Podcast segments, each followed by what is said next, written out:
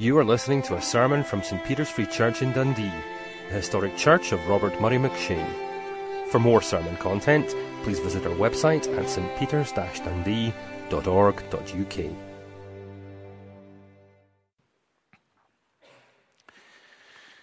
Now, our scripture reading is from Paul's letter to the Philippians, chapter 1, and you'll find that, I think, on page 1178 of the Church Bible.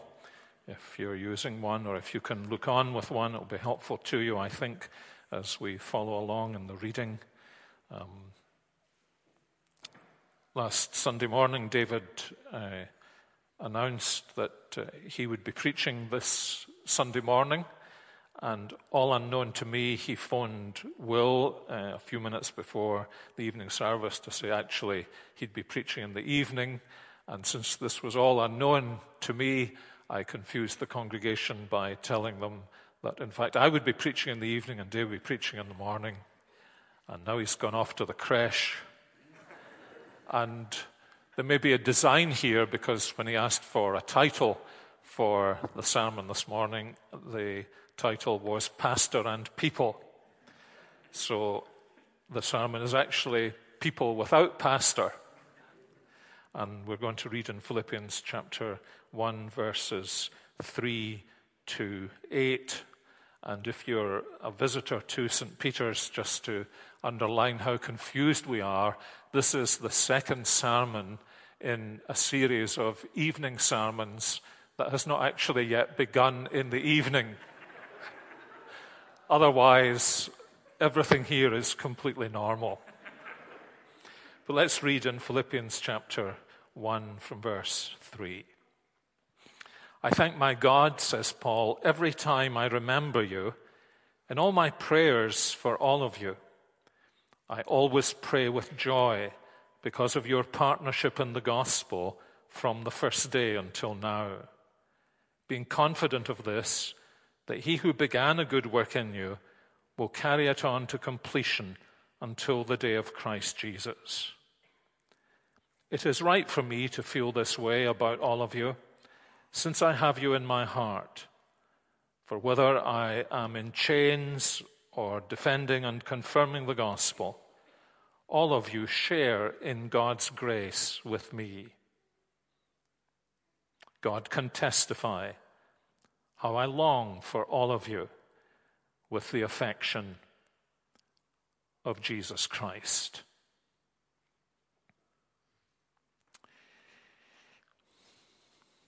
The most common occupation, as far as I know, in St. Peter's is not being a dentist, although that probably runs a close second or third. It may be a job in IT. I'm not absolutely sure about that. But I think the most common occupation that people who are members of St. Peter's have had, strangely enough, is minister this uh, may statistically be the most ministered congregation in the whole of Scotland. Most of us uh, are happily retired. I wonder how many of us who are ministers, and you'll see the relevance of this to all of us in a moment, I wonder how many of us who are ministers would be able to write to any of the congregations we've served and there must be a fair bundle of them, and say to that congregation, You are my joy and my crown. These are the words that Paul uses about the Philippian church. There were some congregations he actually couldn't have described in that way. Congregations who caused him grief, uh, congregations who in some ways, were encouraged to despise him and demean him, like the church in Corinth, some who turned away from his teaching, so that, for example, he writes to the Galatians that he is in the pain of childbirth, seeking to bring them again, to restore them again to the truth of the gospel. And when we read these verses with which Paul opens his letter to the Philippians, the way in which he always prays with joy for them, the way in which he remembers them, the way in which they have shared partnership in the gospel, the way in which he is confident that God will complete his work in them, the way in which they share in God's grace with him, the way that he longs for them with the affection of Christ Jesus. I suppose, in a sense, the question that arises for us in the congregation is this Could David Robertson have written this letter to the church that meets here in St. Peter's? And the truth of the matter is, just as well, we don't have all the ministers here so that we could have a panel discussion at the end of the service and ask them how many of the congregations they've served they could describe as their crown and joy. Or even perhaps a little more probingly, is there any congregation you've served that you could describe as your crown and your joy? Well, we want to be this. We want to be the crown and joy of our minister. We want to have the relationship with our minister, and we want our minister to have the relationship with St. Peter's that the Apostle Paul had with this marvelous congregation in Philippi. And not just to apply this to the uh, statistically large number of ministers in the congregation, in a sense, what Paul is saying here applies to our mutual relationship with one another. That we should be able also to say of the church to which we belong, if we belong here, you're also my crown and joy. Whenever I think of you, I think of you the way the Apostle Paul thought of this church in Philippi. And he explains the nature of this marvelous relationship that he and the Philippians have had together in four different ways in these verses. And we're going to look at them very briefly this morning. The first is the Philippians are a group of Christians, and Paul describes, first of all in verse 3, the gratitude that he has for them. This letter is actually prompted by a gift that the Philippians had sent to him. Paul is in prison for the sake of the gospel. Traditionally in Rome, some people think he was in Ephesus, others have thought he was in Caesarea, but wherever he was, he was in prison, and the only reason he was in prison was for the sake of the gospel. And so the Philippians had sent one of their members, one of their best members, perhaps one of their elders or ministers, all the way possibly to Rome from Philippi. And that man, Epaphroditus, had brought them a gift from the Philippians to help Paul. Uh, unlike being in jail today, uh, the government did not pay for your food and lodging, you had to pay for it yourself. Uh, Paul at times was lonely in prison, very clearly lonely in prison. And so they'd sent one of their number, and he'd brought Paul a gift to encourage him and help him. And Paul, writing back, actually says the man almost died in the process of bringing this gift to the Apostle Paul. And the Apostle is enormously grateful for the gift. And yet, the strange thing is, to some New Testament scholars, the really strange thing is that Paul doesn't actually thank them for this gift until he's almost at the end of the letter. He does it from chapter 4, verse 10, towards the end of the letter. He doesn't start the letter by thanking them for the gift. Uh, do children still write thank you letters? Do you, who are parents of young children, look over their shoulder and say, make sure the first thing you thank Granny for is her birthday gift? Not tell her what you are doing and uh, how things are going at school, but make sure you thank her for the gift. It's the first thing that you ought to do. So, why does Paul make this mistake? if it is a mistake? Why does he leave it to the end of the letter? So surprising to some scholars that they think the end of the letter must be another letter that he sent later that's been tagged on at the end. And the reason is quite simply this that the thing he is really thankful for is not so much their gift, nor is the person to whom he is chiefly thankful the members of the Philippian congregation. The person to whom he is chiefly thankful is the Lord.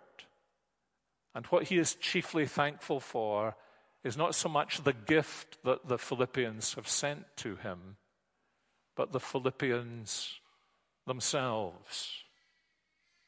He is thankful for the Philippian church because God has given them to him. And he's looking back. He, he tells us that he thinks of them with gratitude. And I'm pretty sure some of those in the Philippian congregation listening to this letter being read out were looking across the room and smiling at one another because they remembered how, when Paul had come to Philippi within a matter of days, some of them had been brought to faith in Christ.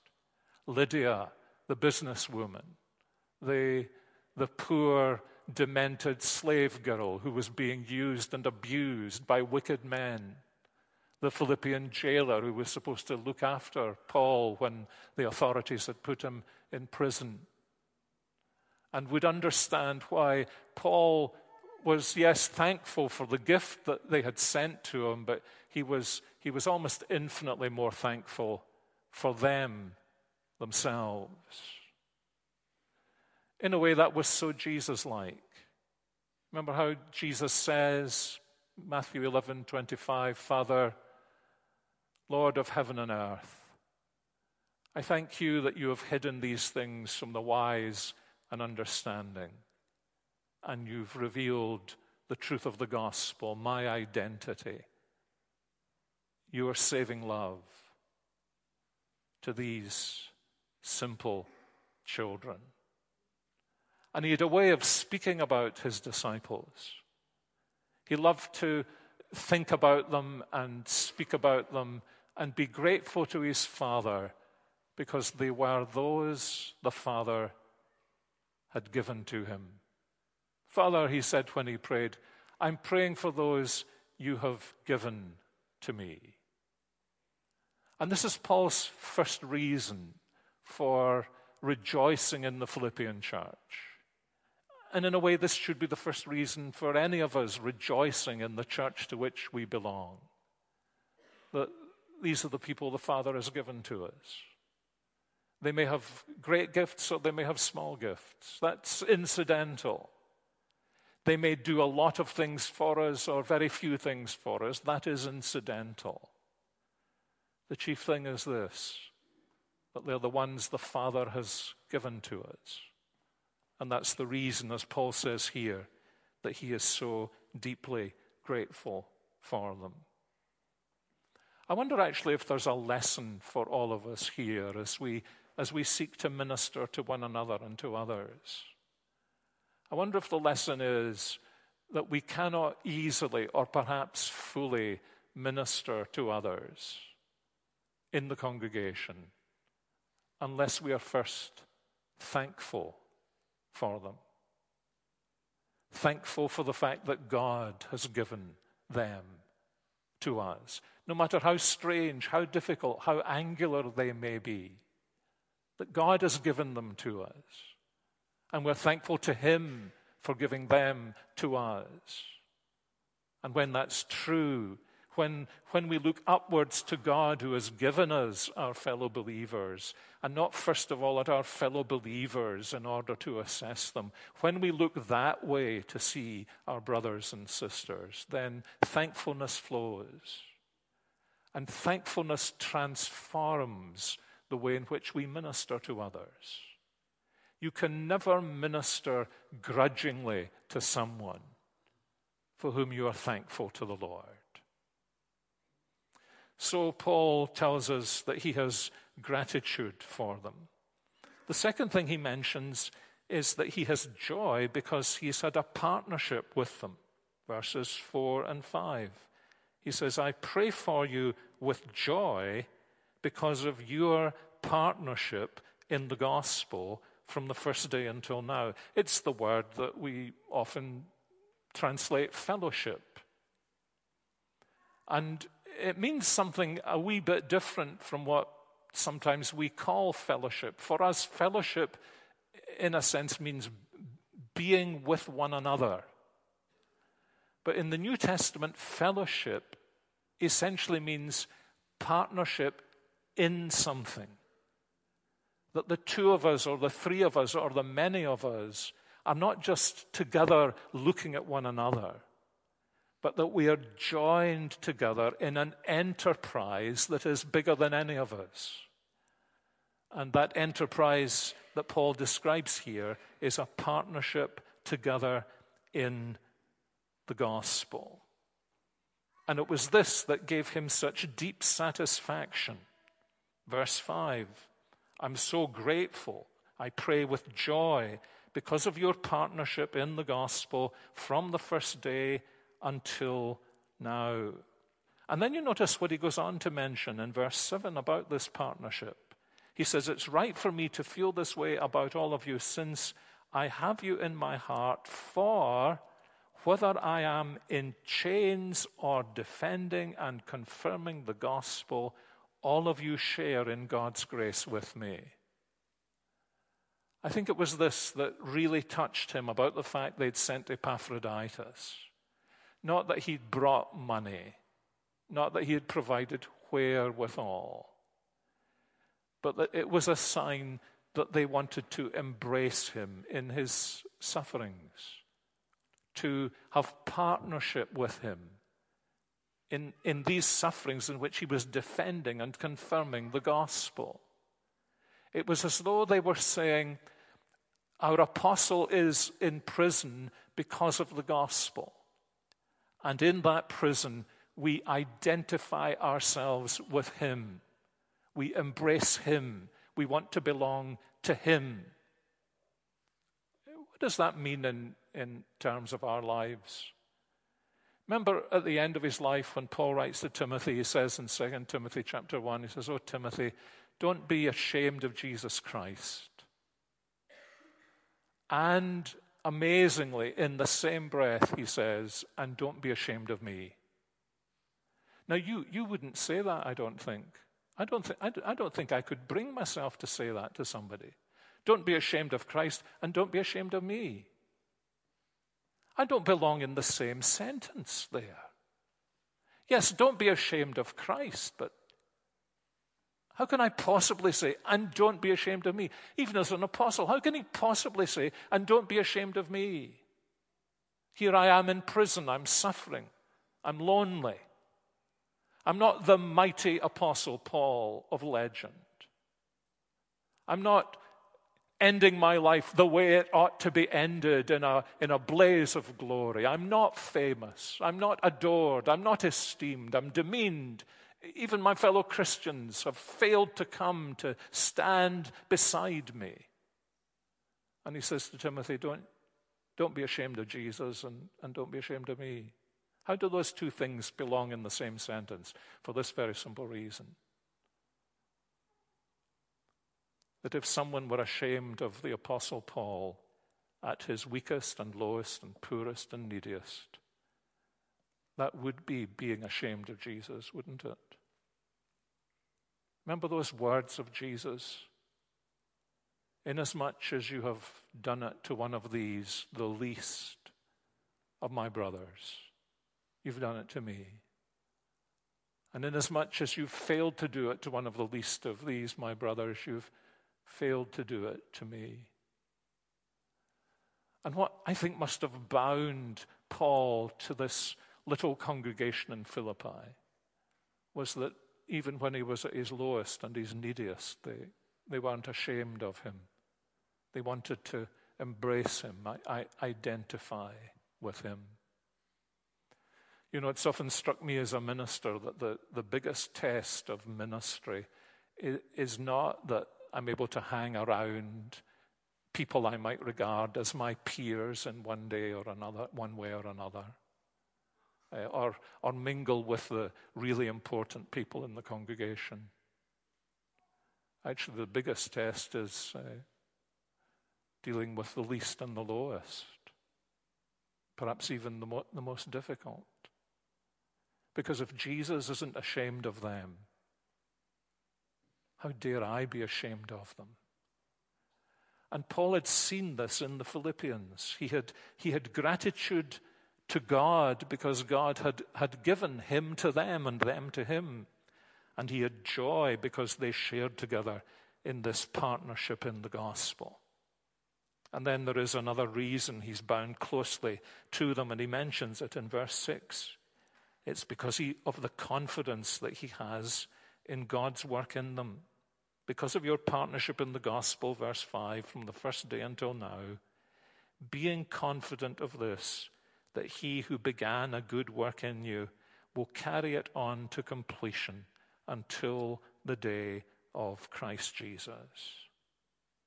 I wonder if he writes this because, uh, you know, when, when the man who has planted the church, who has cared for the church, who has committed himself to the church, seems to be silenced and marginalized, when the, the father figure of the Philippian church, to whom so many of them must have looked as their, their friend, their counselor, their guide, the, the founder, in many ways, whoever other men were serving them, Paul was like their first pastor.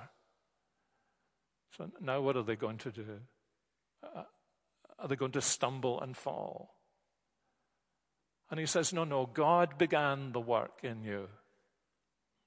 And actually, if you read the story in the Acts of the Apostles, the way Luke tells the story, and interestingly, this is the first part of the Acts of the Apostles where Luke appears.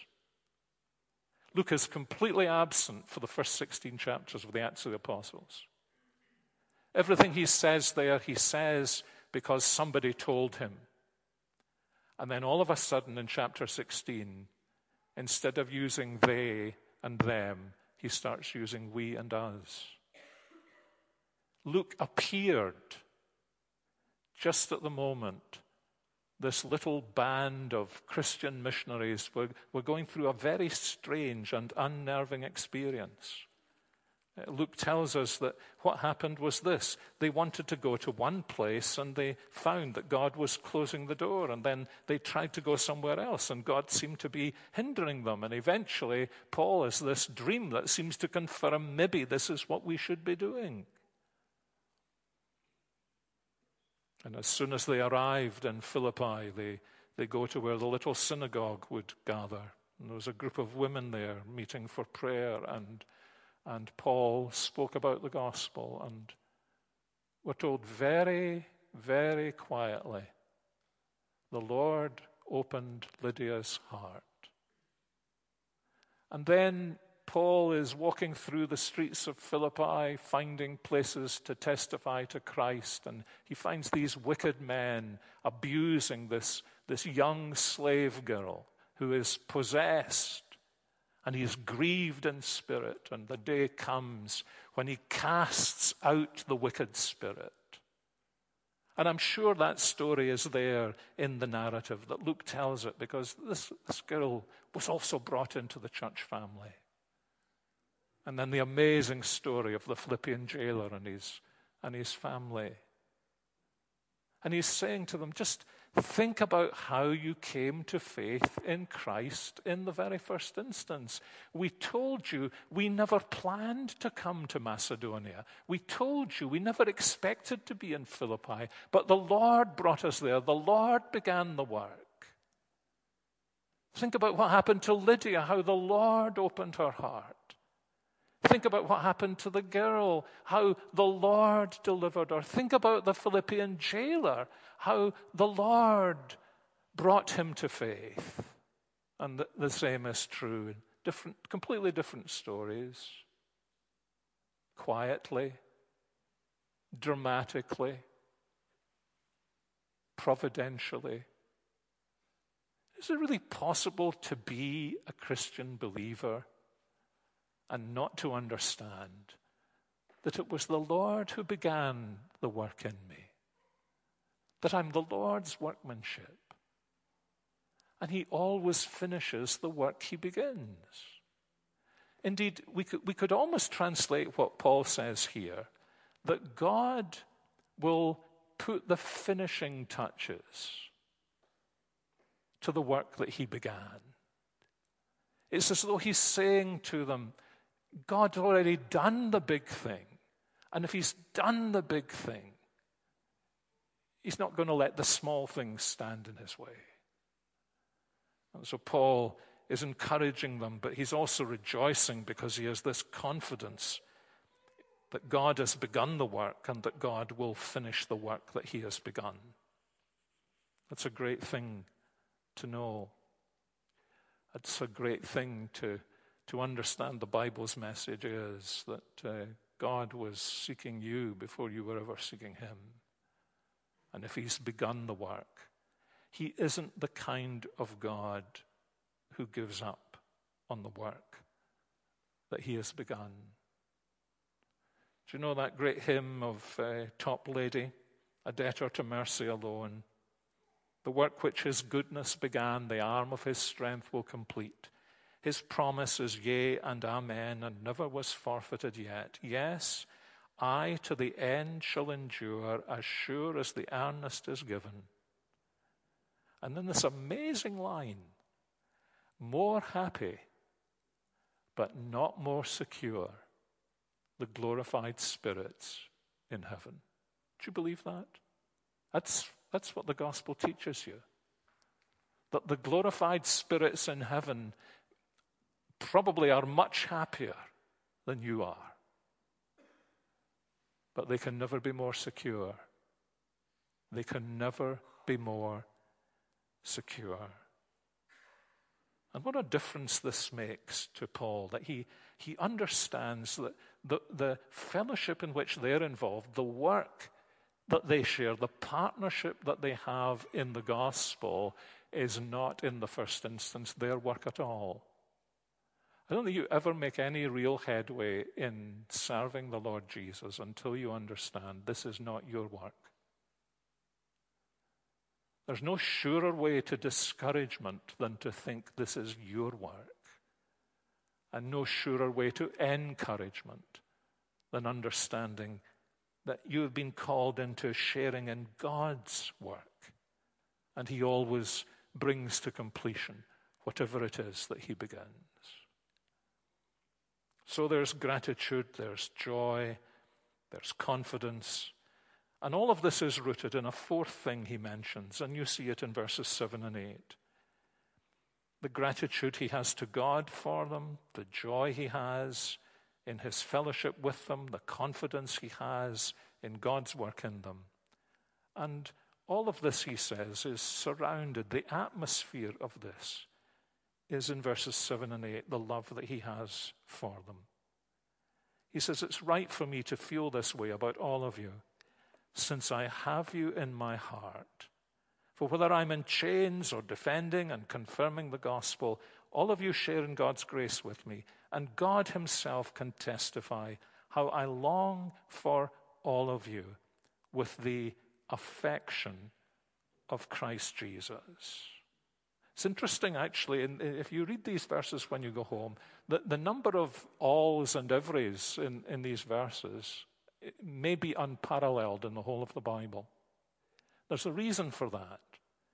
But he keeps saying, I think this way about all of you, not just about some of you, but all of you. And I care for all of you. And I have all of you in my heart. Or as he actually goes on to say in a, in a more Hebraic fashion, uh, he has these, these gut feelings about them. You know, the, the Hebrew people placed the emotional life of individuals in a lower part of the anatomy than the heart. And that's what he's saying here. Yes, you're, you're in my heart, but you, you're, you're, you're in my very guts.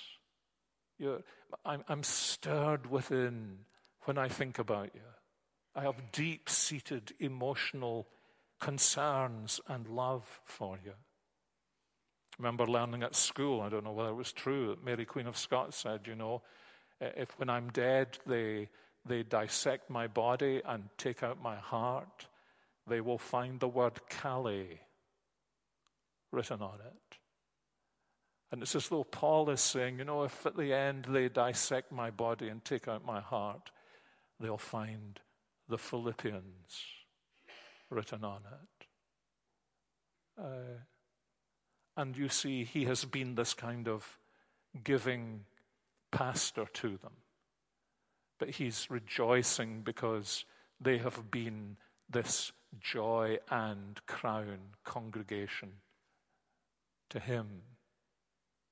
Maybe it's as well David's not here. Let's scrub the tape so that he can never hear this. But among the many responsibilities we have to our minister is to be his joy and crown. The biggest blessing that we can be to our minister is to be his joy and crown. And you might think, but David's this and David's that, just as people said, but Paul's this and Paul's that. But you see, what is so striking about everything Paul says here is that it seems to be such an echo of the Lord Jesus and all that Jesus' people mean to him. And we want to be that, don't we? We want to be a joy and crown congregation. Uh, not just so that our minister can boast of us, as Paul actually boasted of some of the congregations he served, but so that we can please the Lord Jesus Christ. You know, over the years, uh, I've had the experience most ministers have of uh, vacancy committees or pulpit search committees. It's deputizing somebody to phone me up and, and ask uh, for advice. And of course, the advice is just a kind of cover for them saying, because they've been told to say this, ask him if he'd be interested himself. And I say, no, I'm not interested myself. Well, then ask him, does he know anybody? And I, have always said this send me your stuff. You know, congregations have stuff that they send out to candidates. Send me your stuff. But you need to understand that if I if I recommend somebody to you as a potential minister, it's going to be somebody I would happily spend the rest of my life sitting under his ministry. So I may not go easy on your stuff. And then I get the stuff. I mean, sometimes it's stuff like this. You know, it's taken a special delivery to, to bring this stuff. And then I look to see what, what is this congregation looking for in a minister? And it's amazing, actually, what congregations look for in ministers. He's got to be an outstanding Bible expositor. He's got to have an acute sense of theology. He's got to be a terrific apologist. He's got to have a real heart for the poor. He's got to be able to deal with the rich. He's got to be a tremendous administrator. He's got to be able to lead meetings. Uh, he's got to be a real man of prayer, got to be absolutely devoted to his family and spend time with them. We want him to have a wider ministry and a, a thousand other things. And when the phone call comes, I always ask the same question. It's this what kind of congregation are you prepared to be for such a minister? Now, I know that's, you know, I'm in the trade, I'm in the business, I'm in the profession, I'm one of the boys. But isn't it interesting how we, we think this way? What kind of minister do we want? And not from this angle. What kind of congregation are we being for the minister we have? Joy and crown. Do you know, if you have the privilege, and I hope you do have the privilege of meeting the Apostle Paul in heaven, I'll tell you how you'll recognize him. Not because the one description of him anywhere in antiquity says he had a hooked nose and bow legs. Any man who spends that amount of time traveling and is of Jewish background is probably going to be hook nosed and bow legged. So be maybe zillions of people that look like that in heaven, but there is one way you'll be able to recognize him from what he wears on his head. Because on his head is the crown of joy. And it's, or at least part of it, is Philippian shaped. So, how will David Robertson be dressed in the glory? On his head, we pray, will be this crown of joy. And at least part of it will be St. Peter shaped. That's what Jesus wants, both in pastor and in people. Our Heavenly Father, we thank you for the many different ways in which your word gives us instruction and illumination. We thank you that it, it speaks about our private lives and our public lives, our individual lives, and our life together as your people. And we do long as we come to you that more and more we will be this kind of congregation. Not just so that we can be a blessing to David, but that so we may be the kind of congregation that ministers within itself and beyond with thankfulness, with a sense that we are caught up in God's work, with this joy of belonging together in the body of Jesus Christ. And so we pray that you would help us, that you would mold us together, that you would help us to see each other more and more, not just horizontally in terms of what we are in and of ourselves, but vertically as those who have been given to each one of us in this bundle of life by our Lord Jesus Christ Himself. So hear us and help us, we pray, in His name. Amen.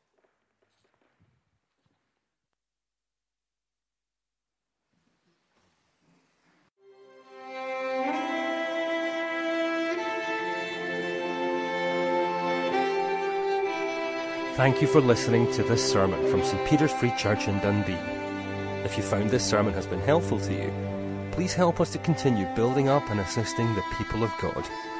Visit our website at stpeters-dundee.org.uk. For information and training on persuasive evangelism and how to share your faith biblically, please visit the website of Solas, the Centre for Public Christianity, at solas-cpc.org. Once again, that website address is solas-cpc.org.